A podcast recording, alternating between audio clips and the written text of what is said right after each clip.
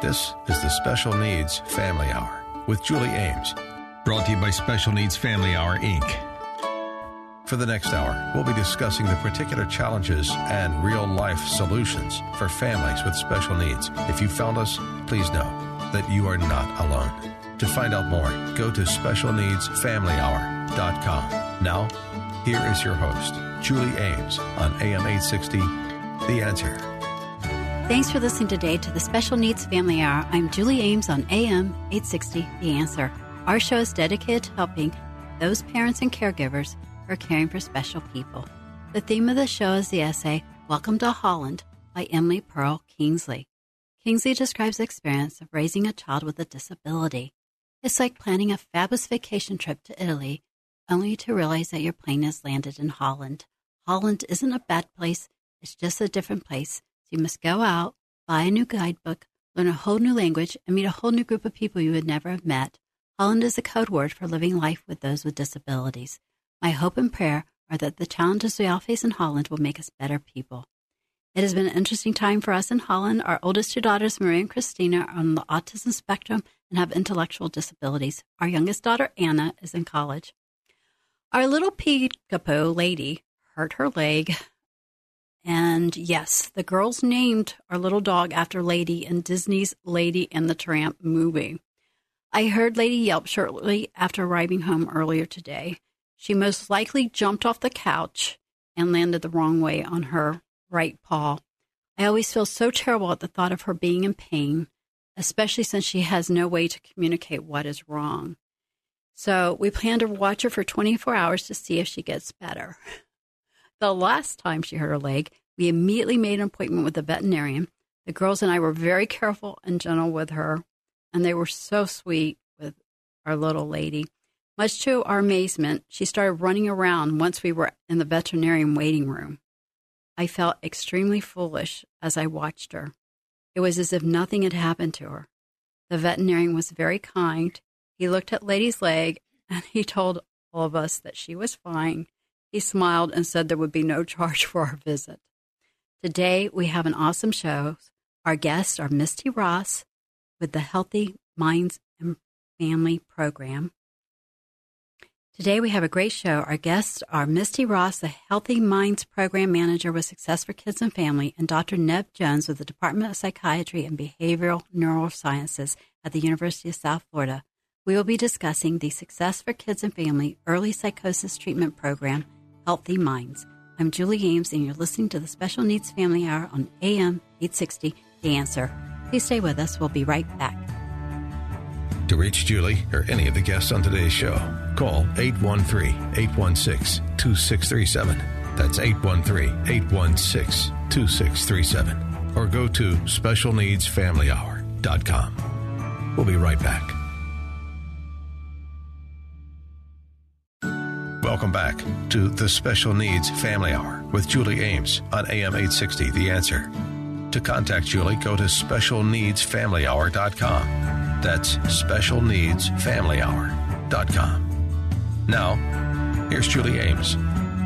I'm Julie Ames, and you're listening to the Special Needs Family Hour on AM 860 The Answer. Our guests are Misty Ross, the Healthy Minds Program Manager with Success for Kids and Family, and Dr. Nev Jones of the Department of Psychiatry and Behavioral Neurosciences at the University of South Florida. We will be discussing the Success for Kids and Families Early Psychosis Treatment Program, Healthy Minds. Hi, Misty and Dr. Jones. Please introduce yourself, well, not introduce yourself, but please tell our audiences a little bit about yourself and how you came to be working with Healthy Minds. Hi, Misty. Good morning. Thank you so much, Julie.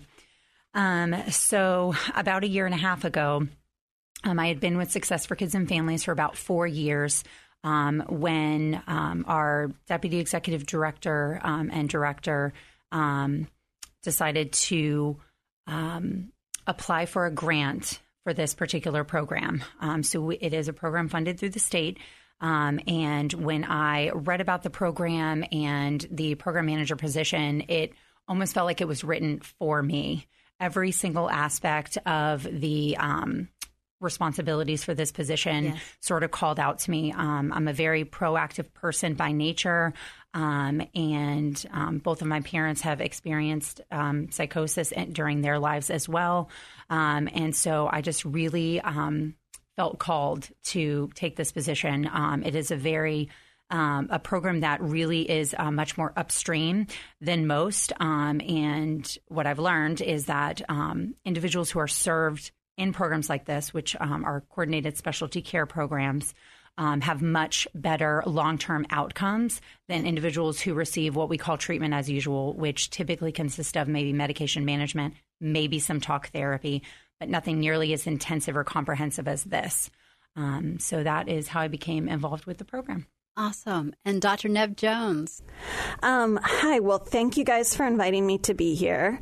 Um, my initial involvement with specialized early psychosis services, which we generally refer to um, in, in, in more kind of contemporary times as coordinated specialty care. Um, but initially, I got involved actually as a as a patient or as a client. So I went through an early psychosis program in Chicago well over a decade ago, um, and then once I got back into graduate school in psychology, um, you know, immediately, you know, kind of started focusing my research and you know other activities, practice development, um, and technical assistance work on early psychosis and specifically these kinds of early intervention programs. And um, since then, have just kind of continued to do um, a lot of work in this area, wearing you know kind of many different hats. So, how did you, how did USA, USF and Healthy Kids and Families, how did you guys come together for this? So when I first moved to Tampa three, three and a half years ago, there were no early psychosis programs in the entire region. Um, in fact, at that point in time, about a three and a half hour drive to the closest program, which was just outside of Jacksonville. And so um, I connected pretty quickly with John Mayo, who is the associate director at um, Success for Kids and Families. We originally um, had worked together on a clinical high risk for early psychosis grant, which for various reasons we ended up not being able to submit. And then when the opportunity to, to potentially start an early psychosis program in Tampa happened, um, I worked on that um, that grant application with John and Healthy Mind. I mean. Success for Kids and Families, obviously, before the program had started, and then they were awarded that grant. So I sort of been involved since the beginning. Um, then at USF or from USF, we got a grant to kind of create a collaborative research partnership between Healthy Minds and USF so that we can really understand people's experiences in the program and their outcomes and document that and hopefully use that information to really advocate for um, a larger number of these programs in Florida. Awesome. So you're going to USF's involvement is going to allow for evaluation, collaboration, and records as far as what works and what can be added to the program. now, here's what I'm excited about. When Misty called me and told me that you guys had this program, I know people in my life that if they had been helped early on, I wonder what the results would have been and what would have been different. And some of your statistics, like you were saying, if someone has early intervention, the chances of them actually having a mental diagnosis is what? What are you What are you looking at right now? So it doesn't necessarily impact diagnosis per se. It Right. more impacts um, functioning in all areas of life. So whether we're Right. talking, um, you know, educational, uh, vocational, social, um, things like that. So the earlier, um, the, the shorter what we call the uh, duration of untreated psychosis, the DUP, Yes. the more. Um, the, the more improved um, long-term outcomes are in all areas of functioning. Yes. Okay. And now, when we talk about psychosis, please explain to our listeners what are we talking about when we talk about psychosis. So, Dr. Jones. Yeah, so psychosis, the term psychosis actually just refers to a set of symptoms as opposed to particular diagnoses. Um, and so, sort of the, the, the, the, best known kind of symptoms of psychosis are probably auditory hallucinations or voices. Right. Um, and delusions or you know unusual beliefs especially paranoia or persecutory beliefs. So people feeling like somebody's following them somebody is after them somebody is maybe um, you know has put them or their home under surveillance those those sorts of experiences. There are also negative symptoms that we think of as belonging under the psychosis umbrella negative symptoms lack of motivation um, kind of slow slowing down of movement, slowing down of thought, slowing down of speech. Mm-hmm and then disorganization. So, disorganized thinking patterns, jumping quickly from topic to topic, not being able to maintain a sort of thread in conversation.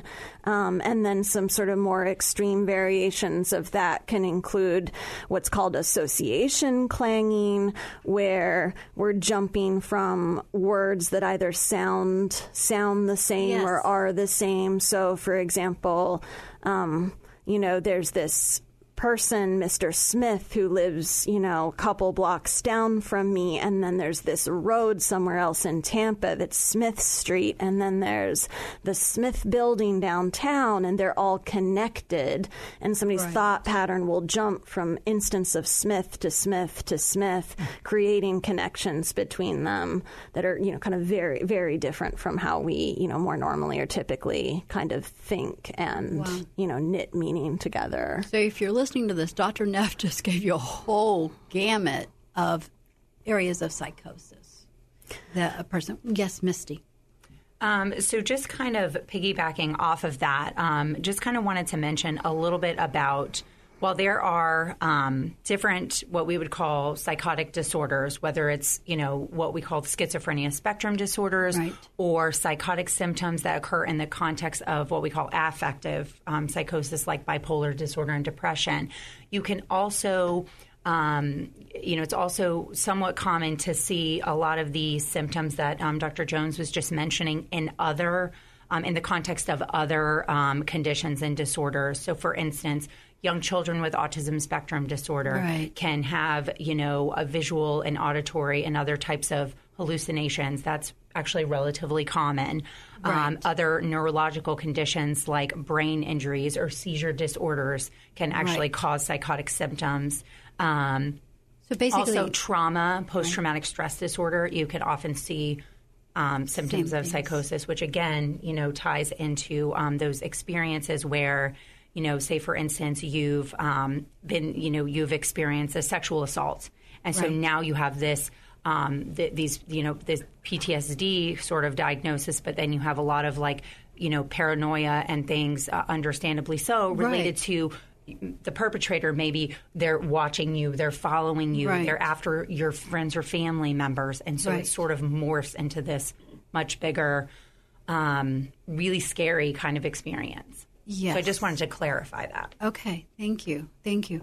Well, one one yes. one other thing too, I think it's really important to add in this context is, you know, so you know when we talk about hallucinations or hearing voices and paranoia, in their most acute form, they're pretty easy for most people to recognize. When these kinds of symptoms or experiences are first developing, they tend to be a lot more subtle and a lot of the time parents, you know, it can take parents and even providers, unless they really have specialized training, months to years to really understand what's going on. Right. And part of that is that, you know, at least for some, you know, kids and young people, it's it's a very kind of slow development. So right. just for example, rather than suddenly waking up and hearing a voice one day, it might be months of somebody just sort of maybe thinking that they're hearing a you know, hearing a whispering sound and they, you know, look behind their shoulder and there's nothing there. And it's maybe not that different from pretty much everybody who occasionally hears their cell phone, for example, going Right. off when it hasn't really. Or, you know, new parents hear their babies crying when they're not Right. um, actually crying. So it's, you know, Yeah. doesn't necessarily look or feel that radically different from normal experience. And it's only over time that as it becomes more and more severe and pronounced, that then, you know, maybe providers or parents start to think, okay, this is not just. You know, this is not just unusual. There's really something wrong here. Right. And what are the ages that you're servicing with your program, Healthy Minds, Misty? So typically with coordinated specialty care, the focus is on youth and young adults, 15 to about 30. Um, but in part because we've always been a child and family serving agency, we decided to be more flexible um, w- um, with our. And so we don't necessarily have a strict, um, hard and fast age range. So sometimes there could be younger. We do. We have um, a couple of 11 and 12 year olds. Um, we we briefly served a child well under 10 um, who there was a lot of family history, so a lot of risk factors there. Right. Um, but um, there are certainly.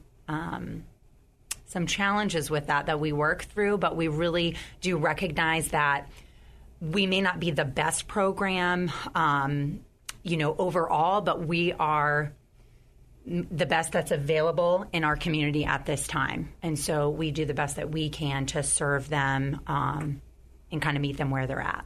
Right. Well, I'm just glad that someone out there is trying to meet them where they are, and that at least we have this resource in Hillsborough County now, which is awesome. Why don't we take a break there and we'll continue on the other side? I'm Julie Ames, and you're listening to the Special Needs Family Hour on AM 860 The Answer. I'm here with Misty Ross, the Healthy Minds Program Manager with Success for Kids and Families, and Dr. Nev Jones with the Department of Psychiatry and Behavioral Neurosciences at USF. Please stay with us. We'll be right back. To reach Julie or any of the guests on today's show, call 813 816 2637. That's 813 816 2637. Or go to specialneedsfamilyhour.com. We'll be right back. Welcome back to the Special Needs Family Hour with Julie Ames on AM 860 The Answer. To contact Julie, go to specialneedsfamilyhour.com. That's specialneedsfamilyhour.com.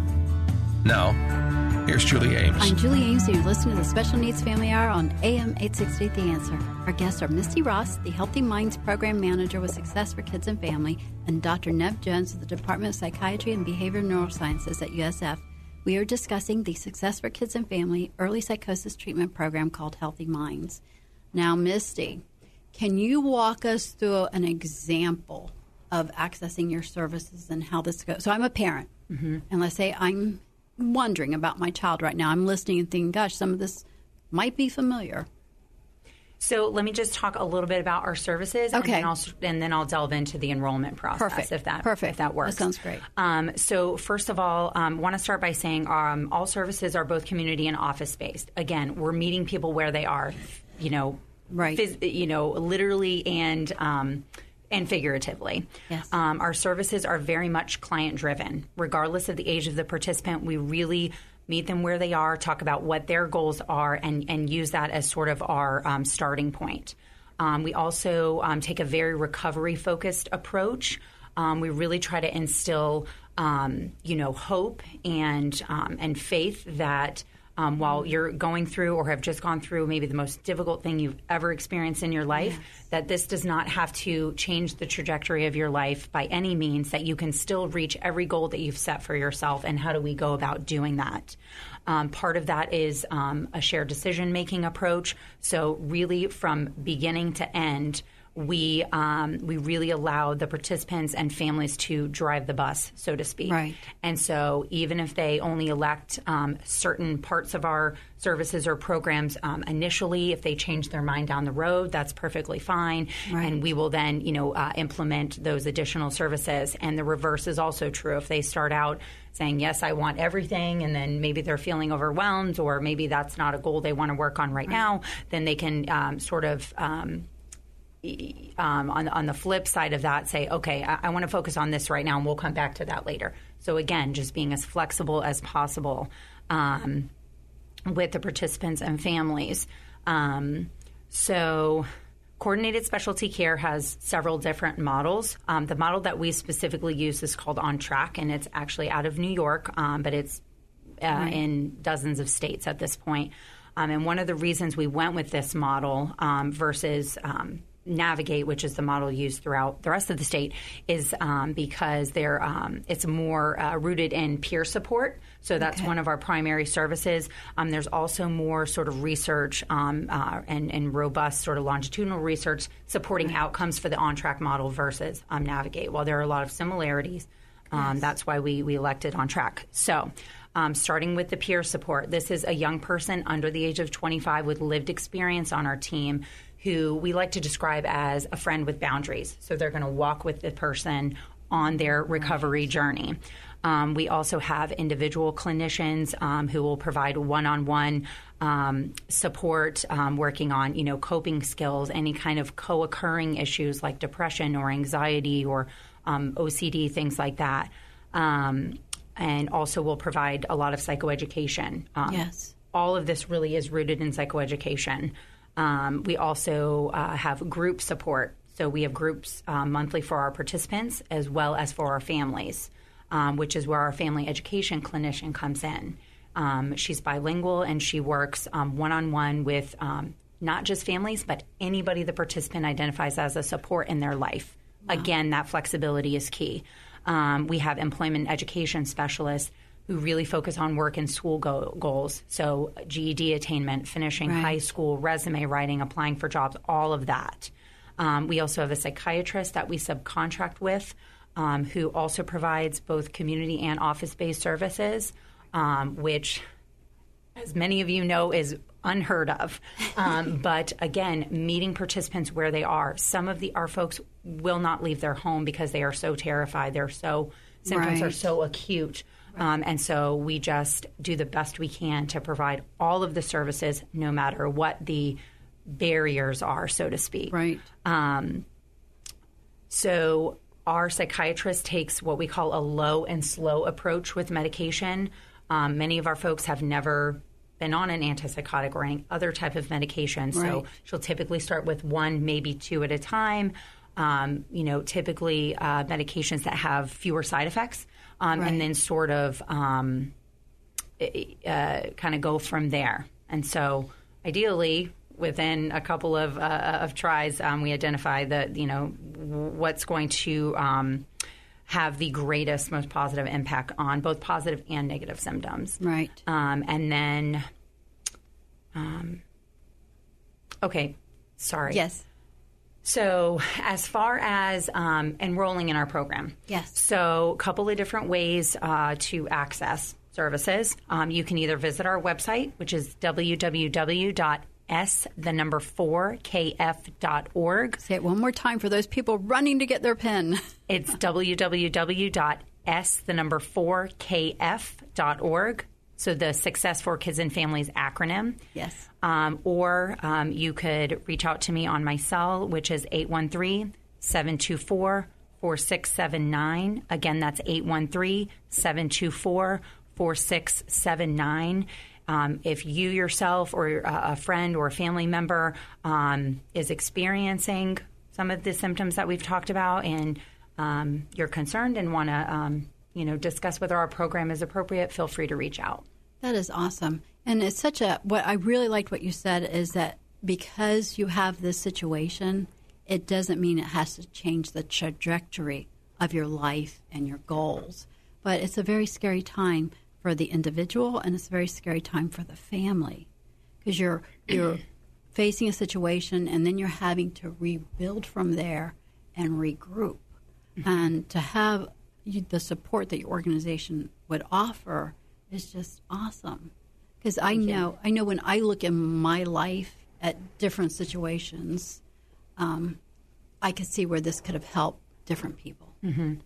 One thing I do want to add that I uh, failed to mention is that our services are provided free of charge. As Nev mentioned, we are funded through a grant, so wow. really the funds come from the state for all of the services we provide um, within our program. So um, just wanted to put that out there as well. How, however, this might be a good time to add that right now, uh, service eligibility is is limited to families and individuals living within Hillsborough County. Right. For um, listeners who are outside of Hillsborough County, um, Healthy Minds is still, you know, kind of totally willing to help, again, families or individuals troubleshoot, connect with services in their own county or region.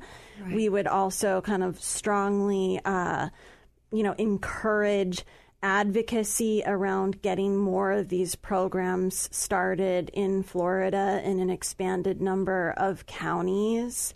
So if someone's listening to you and like, gosh, I'd like to have that in my county, could they call you guys or?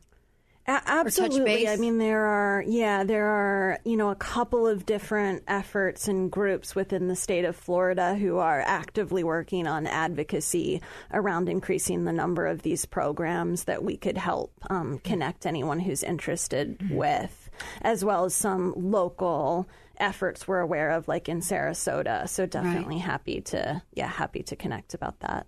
Awesome. Awesome. Well, why don't we take a break there? And when we come back, we'll continue this conversation. I'm Julie Ames, and you're listening to the Special Needs Family Hour on AM 860 The Answer. I am here with Misty Ross, the Healthy Minds Program Manager with Success for Kids and Family, and Dr. Nev Jones of the Department of Psychiatry and Behavioral Neurosciences at USF. Please stay with us. We'll be right back. To reach Julie or any of the guests on today's show, call 813 816 2637. That's 813 816 2637. Or go to specialneedsfamilyhour.com. We'll be right back. Welcome back to the Special Needs Family Hour with Julie Ames on AM 860 The Answer. To contact Julie, go to specialneedsfamilyhour.com. That's specialneedsfamilyhour.com. Now, here's Julie Ames. I'm Julie Ames, and you're listening to the Special Needs Family Hour on AM 860 The Answer. Our guests are Misty Ross, the Healthy Minds Program Manager with Success for Kids and Family, and Dr. Nev Jones with the Department of Psychiatry and Behavioral Neurosciences at USF. We are discussing the Success for Kids and Families early psychosis treatment program called Healthy Minds. Now, we've been discussing different aspects of it, but let's talk about examples. So, for instance, I I know a person that was probably about 18, graduated from high school, got injured on the job, and the insurance, there was a private detective following. You know how the insurance does that to make sure a person's really injured? But that, best I can tell, was the beginning of his paranoia. So it seemed reasonable at the time. What would you do in that example? So you're the family, and it just seems like, gosh, this person's going on and on. I'm sure there's someone's following because we all know that happens. What do you guys say? I would Dr. just say Ned that it's Jones. it's very very common for um, you know symptoms of psychosis to sort of begin in real experiences, and in some cases there's always a, a you know a somewhat blurry line between you know aspects of what somebody's experiencing that are real or are grounded in reality. Um, and aspects that really seem to be more um, strongly departing from that. Um, so, examples certainly are people who have experienced trauma or abuse, and their voices or their perceptions Right. of being followed or persecuted are pretty directly related to the abuse or trauma they experience. Sometimes the voice that they're hearing is the voice of a perpetrator. Right. So, these things can be, you know, very, very, you know, very, very linked. Right, right. So, like for uh, for a young man, what what when would that start, or young woman? Like when do you start looking at this? Well, uh, as we were saying earlier, there's a pretty broad age range. So, really early onset psychosis can begin, you know, even as young as six, seven, eight. It's unusual, but it's not unheard of. Um, really, all the way up into the early 30s, with sort of the peak for men in the very early 20s, peak for women in the mid 20s, but again, like Right. a big spread in terms of where these experiences yes. can first start. And in some cases, we actually see certain symptoms developing a lot earlier, especially when there's a trauma history. So you can see this pattern where um, already in childhood, in right. the context of, like, let's say sexual abuse or molestation or something, a child starts to hear voices but doesn't really meet criteria for a diagnosis like schizophrenia until they hit their late teens, and then additional symptoms like maybe paranoia or unusual beliefs develop. And then that's when they kind of really end up meeting criteria for and being diagnosed with an actual psychotic disorder. So there are a right. lot of different variations in terms of how psychosis develops and how it manifests. And we know there are a lot of different contributing factors. So trauma is one, but there's a significant proportion of people with psychosis who have never experienced trauma or neglect. Right. Um, so there can be environmental contributors. Some of those that we know of are migrating um, to a new country from another country, especially migrating under difficult circumstances. Right. Um, there are uh, you know differences between um, kids who grow up in urban settings versus rural settings. So. Right. Er, growing up in an urban area or urbanicity is increases risk for psychosis. There are prenatal and birth factors that have been associated. Um, for instance, um, you know, contracting the flu, influenza while pregnant has been linked to to schizophrenia. So there's kind of a really a variety of different things, and then substances. Yes. Um, well, the, I, yes, I wanted to talk about that. Yes. Yeah. We actually did a show on um, and I will be. I run my financial shows in the spring, but we did a show about um, at tax time. I run the financial shows because everyone's thinking about money and budgets. But we actually did a show with a financial planner who his thing was financial planning for mental illness, and we discussed the impact of marijuana mm-hmm. because I actually know someone that that was a part of their history, mm-hmm. and they ended up being diagnosed with schizophrenia, and he said that that was also an impact.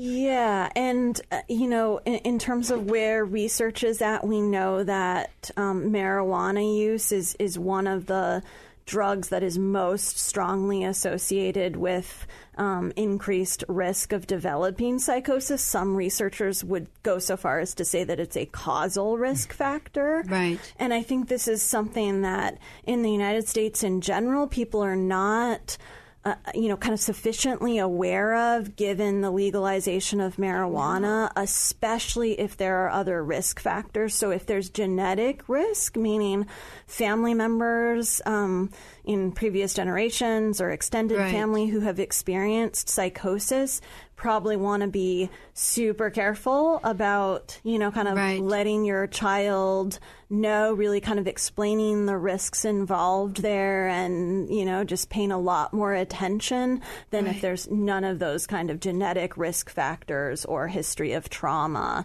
And, you know, in addition to that, then if a teen is smoking a lot of marijuana, um, just being very attentive to if their behavior starts to seem, you know, to, to depart from what's normal for them, right. keeping in mind that there is this very strong link between especially heavy marijuana use, marijuana that's high in THC, and yes, we don't necessarily know. Yes, let's explain that the THC part because I, when marijuana is being legalized, everyone's laughing. Oh well, you know, it's no big deal. Mm-hmm. But the marijuana that maybe some people are listening that smoked way back when, it's a little bit different right now. Can you please explain that, Misty? So this is kind of a perfect opportunity to tie in an example, which is where we started right. to this. So yes. a, a, couple of more things about the marijuana use. Um, first of all, early childhood and and you know preteen years, particularly if it's chronic use, is the most strongly linked when you're talking about frequency and duration of use. Right. Um, studies show that um, back in the 70s, when you would purchase marijuana, you were talking maybe a five to 10 percent THC rate. Nowadays, you're looking at upwards of 70, 80, 90 percent at times THC wow. rate but that's not the only issue.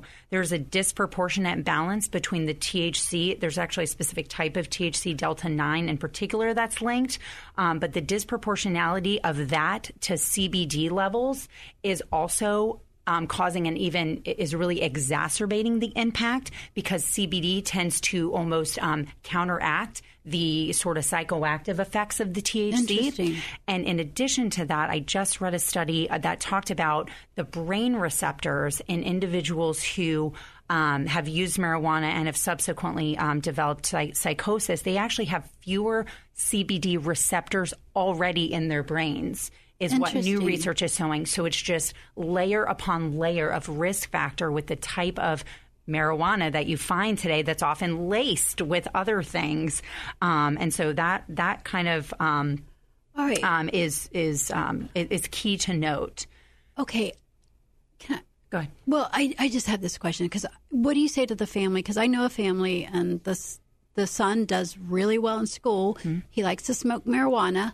The family, the way they control it is as long as you're making great grades and he's an amazing student so, what do you tell that family? What do you tell that kid? It looks like everything's under control.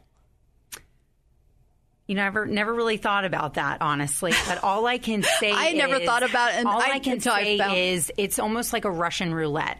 Because right. if you're talking about a child who you don't know what the composition of their brain is, you right. don't know at what point. Like we have a young man who chronically used for four years multiple times a day. And wow. at that four year mark, when he hit 18, that's when his psychosis took off. Wow. And so it really um, it was the culmination of that chronic and prolonged use starting at the age of about 13, 14 for him. Right. So, and the other thing is, keep in mind if you have a family history of uh, schizophrenia or psychosis, you're even right. more at risk. If you've experienced different types of trauma, in particular, the top three related to psychosis are bullying, sexual assault, and witnessing domestic violence. So you're adding in all of these other risk factors that are really just enhancing and increasing your risk of developing, of having a psychotic episode and or developing a lifelong disorder as a result. So Wow. I think that would be my cautionary response to that. And if you've experienced all three types of those traumas, you're 193 times more likely to develop a psychotic disorder. 193 times. That's amazing. Well, why don't we take a break there and we'll be back shortly and continue this conversation. I'm Julie Ames, and you're listening to the Special Needs Family Hour on AM 860 The Answer. I'm here with Misty Ross, the Healthy Minds Program Manager with Success for Kids and Family, and Dr. Nev Jones with the Department of Psychiatry and Behavioral Neurosciences at USF. Please stay with us. We'll be right back. To reach Julie or any of the guests on today's show, call 813 816 2637. That's 813 816 2637. Or go to specialneedsfamilyhour.com. We'll be right back.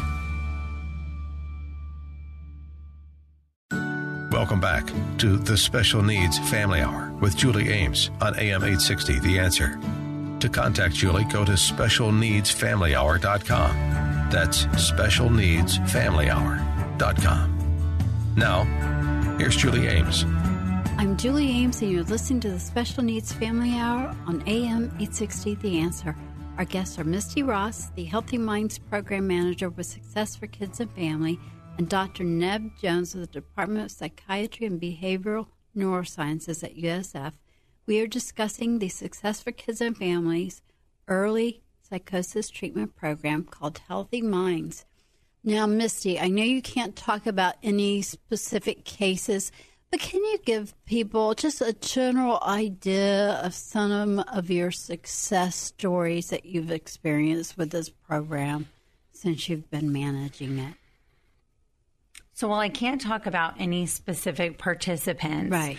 Um, I can talk about just generally speaking um, some of the folks who have been referred who um, would have uh, greatly benefited from benefited from our services, but unfortunately had been symptomatic beyond the two years, that is the window in which we will serve an individual. Right. So if symptoms have persisted more than two years, um, just in keeping with um, the model that we use, um, because we can have the most impact if, if it's within that time frame. So that's Right. sort of where we're honing in our um, resources. Um, so I can think of at least five people, maybe 10 off the top of my head, who had been symptomatic three, four, five, some even eight to 10 years Oh, my. um, who unfortunately we couldn't serve. Um, but just in speaking with them or in speaking with their families and the, the, the sort of trajectory of when the symptoms started and the, the, the lack of access to um, early and appropriate services and how sort of one thing led to another. And so they were frequently in and out of, um, you know, Baker Act um, inpatient hospitalizations. Um, they some involved became involved with the criminal justice system. Many dropped out of school um, and had other just life challenges. Um, some, you know, began using substances to try to cope with the symptoms, Self-medicate, self-medicating. Right. Absolutely, there was a lot of self stigma and uh, family stigma um, that I that I heard in those conversations, and so that's m- much of what we're trying to combat. Um, as I mentioned earlier, just instilling hope that. This isn't how your life always has to look. You can still reach your goals. And so, um, just as I said, more generally speaking, um, and, and piggybacking on what Nev said earlier, is it's often difficult to um, identify um, um, individuals early on who would most benefit because a lot of the symptoms that you see, particularly the negative symptoms, Right. where you're withdrawing from friends and family, you're you have a lack of motivation, things like that. Um, are frequently seen in more common mental illnesses like depression. And so that's another sort of barrier to identifying folks early. Right. And, and our goal really is like within the first three months, if we can get them in the first three months, we know that is the best chance for the most successful outcomes. Unfortunately, most folks, it's an average of 14 to 18 months from the beginning of onset of symptoms before it's actually identified as Right. psychosis. And so, um, The, the Yeah. other thing Yes, I would add, Dr. and Jones. this is certainly true throughout Florida, is that even if there is very clear psychosis, meaning a parent knows something is really, really wrong, unless you happen to be in one of the seven counties that has an early psychosis service, what is most likely going to happen is that you are going to maybe call around to some psychiatrist's offices, potentially be told that there's a three to six or even, you know, Right. longer So what do you do? waiting list to get them in. Then you're going to end up in a Baker Act or at an emergency room, and it will probably morph into a Baker Act.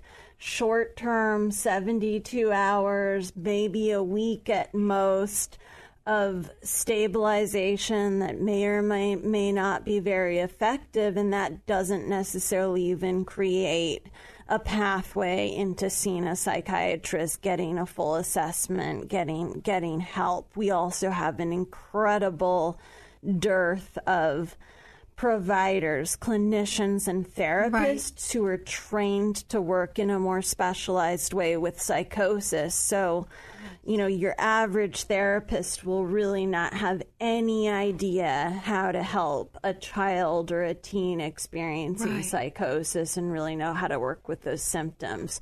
So these programs are really kind of profoundly different in that way, immediately enabling um, you know, young people and their families to get into treatment and treatment with providers who are expert in psychosis. Yes. Did you want to add something, Misty? I just wanted to add one really quick thing because I know there's this broad perception out there that individuals who are psychotic are dangerous.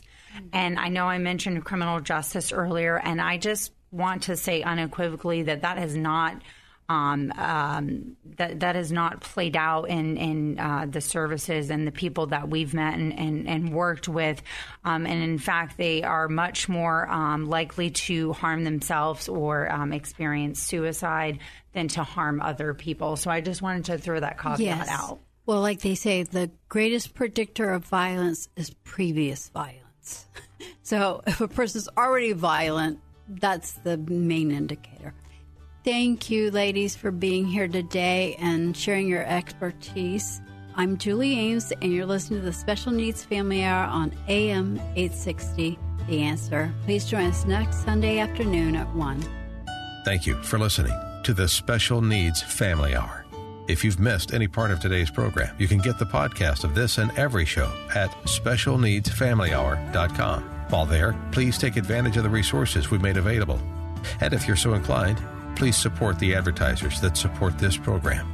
Special Needs Family Hour Inc. is a nonprofit 501c3 organization. More than anything, just know that you are not alone. And we invite you to join us next Sunday at 1, only on AM 860. The answer.